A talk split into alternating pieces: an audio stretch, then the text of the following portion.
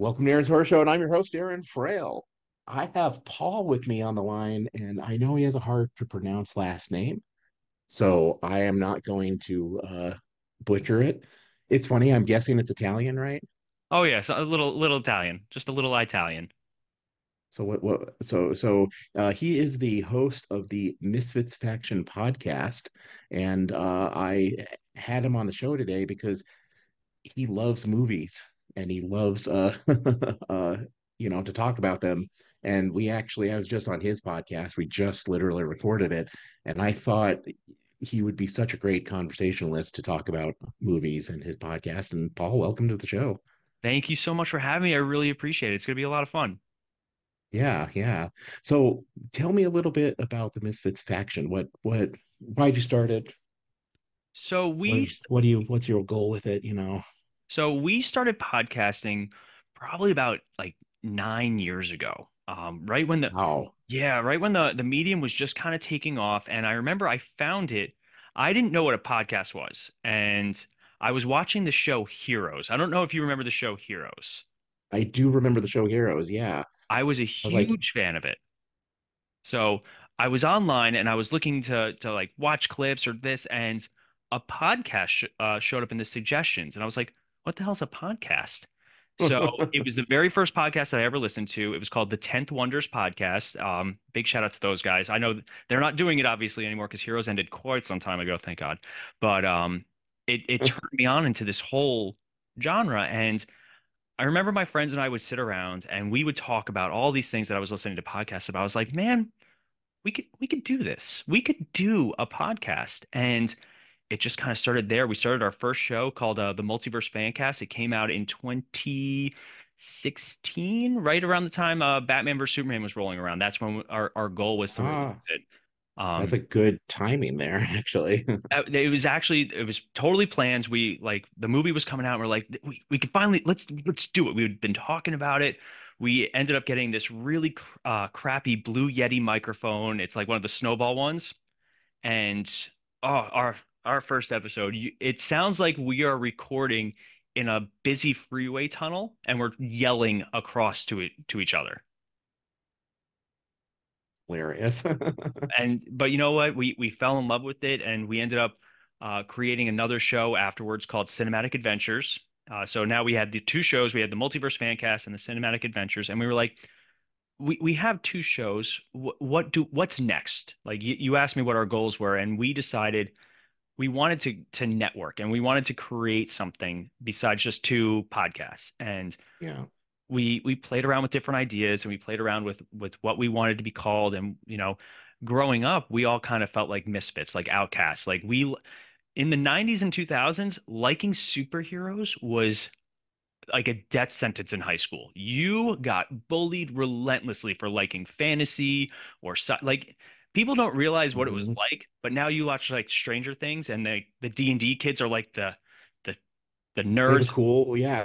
But now they are. They're the cool kids. Like the misfits took over, and so I went to a Magic the Gathering tournament like a couple of years ago, and I was like, all the younger people there were like, they're way too cool to be here. It's awesome though. I was happy though. I was like, yay, they're cool kids. They're finally playing Magic the Gathering. Like, anyways, but go on. Yeah. So we sat down. We're like, hey, like, what do we want to do? So we ended up coming up with the name, the Misfit Faction. So it grew from there. We ended up adding a new show called MF Uncensored and Misfit Faction. But we had some fun because everybody's like MF. I'm like, haha, that's the point. That's the point. And I like, MF is great. So we ended up getting with a publicist for a little while, and who, put us towards interviews. And that's how our network kind of took off running, where we were just we would do our topical stuff on the other shows. And then MF Uncensored became almost completely, an interview-based show, and I love it. And it grew.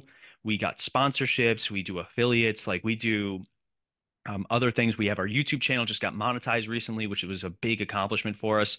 Because congrats! Yeah, thank you. Yeah. Anybody who's tried to get a YouTube channel monetized, it's not easy.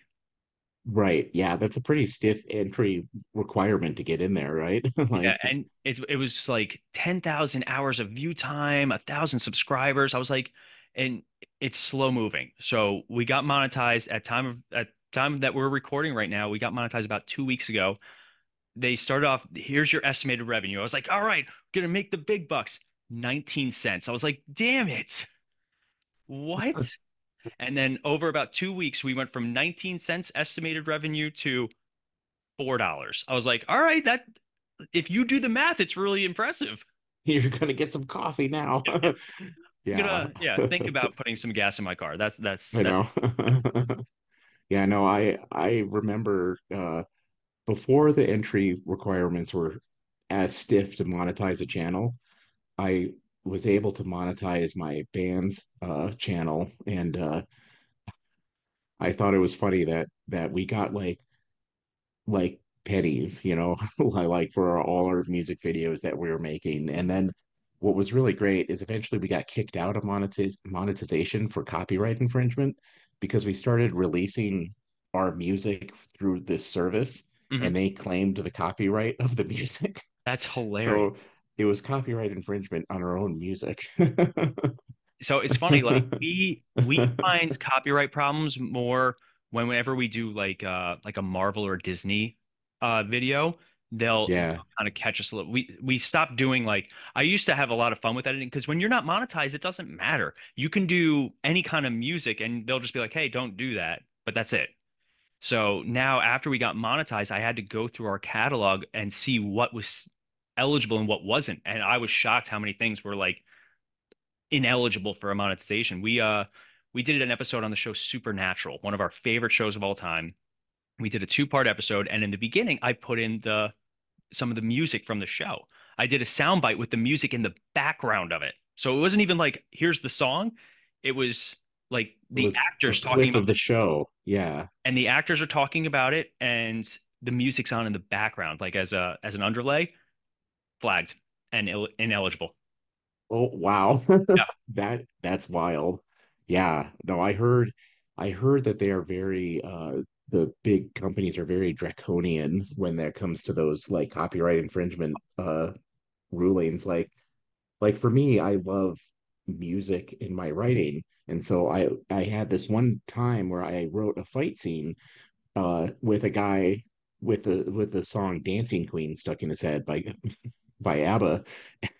And it was a whole fight scene with ABBA, and I put the lyrics in, and then before I published the book, I kind of had this gut check and I was like, can I use lyrics? And I looked it up and it's like, nope, that will get you completely banned from Amazon and completely banned from everything. So I had to like you could only mention song title and artist in the text, and that is it. And so I had to rewrite that whole thing with like glitter, disco ball, you know, like.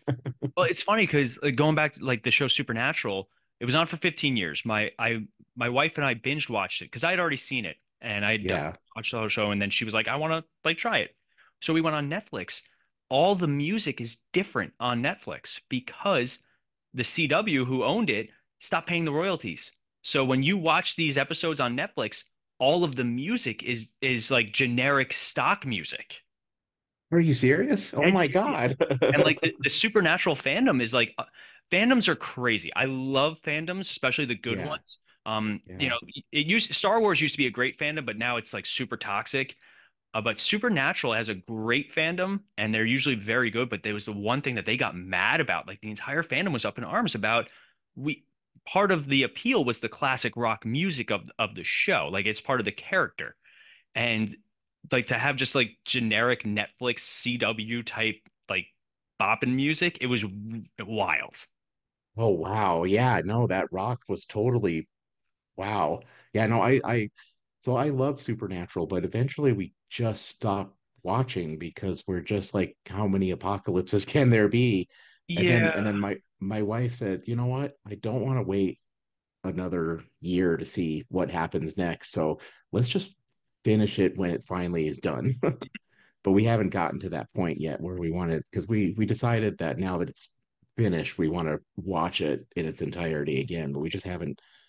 you know, it's a lot of seasons to watch in its entirety. So, and it's one of those shows that each season's like 23 episodes, and it yes, the problem, and you know, we talked about it on the episode that you and I did about binge watching. Sometimes you binge watch a show, especially formulaic shows. Like I could never watch like Law and Order 47 episodes in a row. It's the same episode. Right. You've seen one, you've seen them all. Whoever the special guest star is, that's the bad guy. Like that, done. I got you. They're the bad guy. They're going to jail at the end. But Supernatural was very creature of the week, or you know, freak of the week, as the term goes, where it's like, here's the case, here's the monster, lather, rinse, repeat. But right. I always say for if you're Supernatural, or if you want to watch Supernatural, yes, 15 seasons is a lot. You only need to watch the first 5 seasons. That was the original story, and it's a perfect example of the creator was like, this makes so much sense. Yeah. It was supposed to end with the last episode of season 5 was called Swan Song. And that was supposed to be the end of the show, but wow. You picked it up. They renewed it.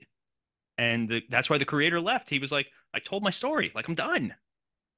That's funny.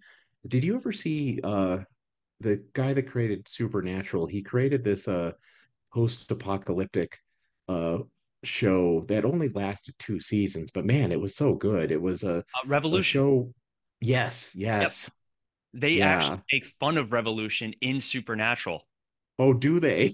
So in Supernatural, hilarious. Mild spoilers, one of the characters is God, like the actual God of the universe, and they based him off of the creator. So they make a joke. It's got to be like season like 9 or 10, where he's talking about his next project, and he's like, I'm going to call it Revolution. I don't think it's going to work out, because it had been canceled at that point. Oh my God, that is hilarious. But he did find success. He created The Boys on Prime. Well, I didn't know that. I haven't seen The Boys yet. Oh my God. Yeah. I want to watch it now, because I've liked everything he's done so far. So, well, also Jensen Ackles from Supernatural is on season 3 of The Boys, and he is amazing.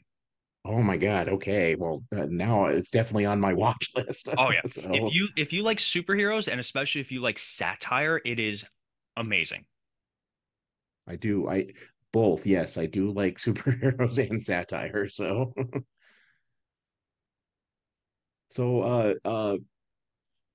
let's see, I'm looking at our time here. Yeah.